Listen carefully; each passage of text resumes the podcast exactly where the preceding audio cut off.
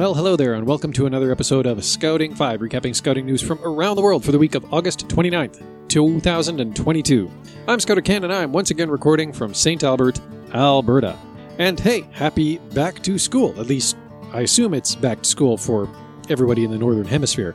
Maybe some of our uh, counterparts in other countries around the world have already been through this, but I know my kids had their first day back at school today or Tuesday, depending on how you look at it. Either way, school is back in. And that means that scouts, for groups that may have paused activities for the summer, are going to be resuming soon, if they haven't already.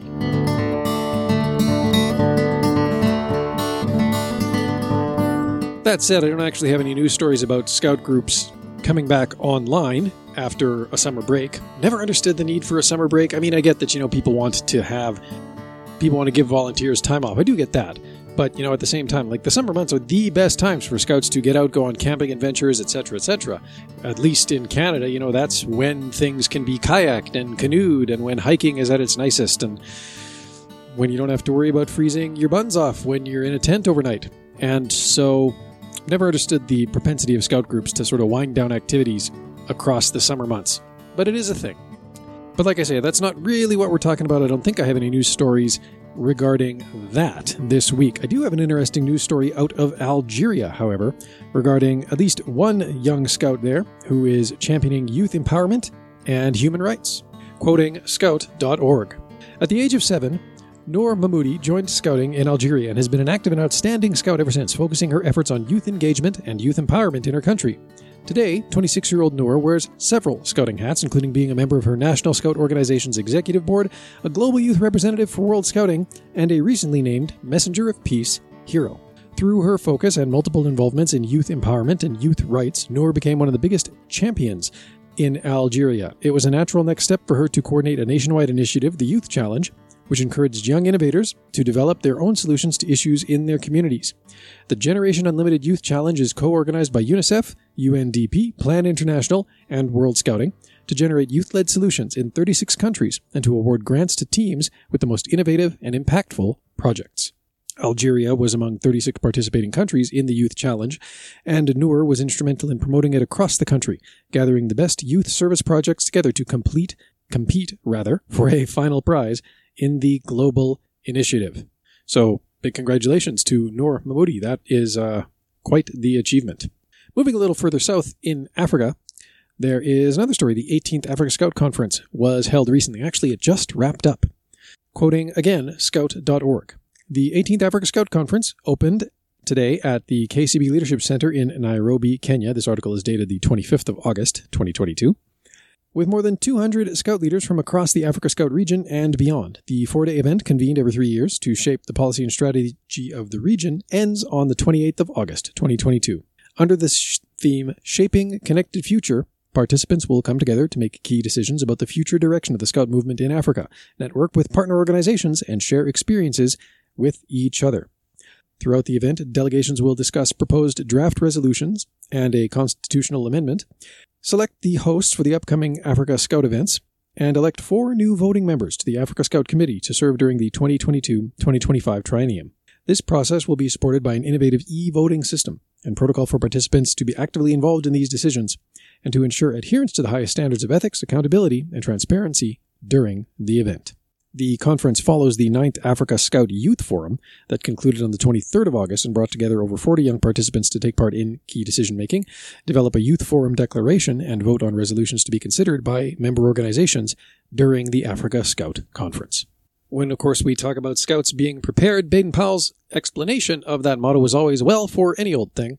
And hopefully, any old thing doesn't involve a train crash for most of us. But it did for some Boy Scouts in Harrison, Wisconsin. And they sprung into action when that disastrous event struck. Quoting CBS 3 Duluth. The Appleton Boy Scouts, who helped in the rescue effort after the Amtrak train derailment this past June in Missouri, were honored Monday. As the American Red Cross honors local heroes, the Scouts took the top honor in the youth category after a rescue that caught the entire country's attention. Appleton Boy Scout Troops 12 and 73 were on a cross country train trip when the train derailed in the middle of the night. In the chaos and pain, these boys exemplified the Scouts' motto of be prepared. Four of the 15 scouts who were on the train when it crashed were present to receive the award at the North Shore Golf Club in Harrison. The scouts were heading back to Appleton from a camp in New Mexico when their train collided with a dump truck at a crossing, causing the train to tip on its side, tossing passengers around. The scouts jumped into action without hesitation. They helped people escape the wreckage. One scout even tried to save the life of the dump truck driver, who eventually died. First responders at the scene says that it was the scouts who kept people calm. Unfortunately, as scouting organizations struggle with budgetary concerns, properties are typically sold off kind of as a first pass, I guess, at uh, staving off other issues with solvency. Properties can be very expensive to maintain. And unfortunately, the Girl Scouts in the Miami Dade region in Florida have had to part ways with one of their camps. Quoting Miami Today Miami Dade County is buying 20.2 acres from the Girl Scouts, where Camp Choee stands for about $2.7 million. The land is to be used for public, park, and conservation purposes. The property includes 14 acres designated as a natural forest community by the county, and about 6 acres with camp improvements and supporting facilities, which are in poor to average conditions. The Girl Scouts are to retain a leasehold of about 2,077 square feet within an on site administrative building on the property for 20 years, with an additional 5,107 square feet of shared use common areas, according to county documents. The Girl Scouts would pay the county a dollar in rent for the first 10 years, which would increase to a flat annual rate for years 11 through 20, equal to 70% of the market value in the 11th year. The cost of utilities, servicing the office building, are to be shared between the county and the Girl Scouts. The 14 acres designated as a natural forest community is home to the Pine Rockland Habitat and will be managed by the County Department of Environmental Resources Management.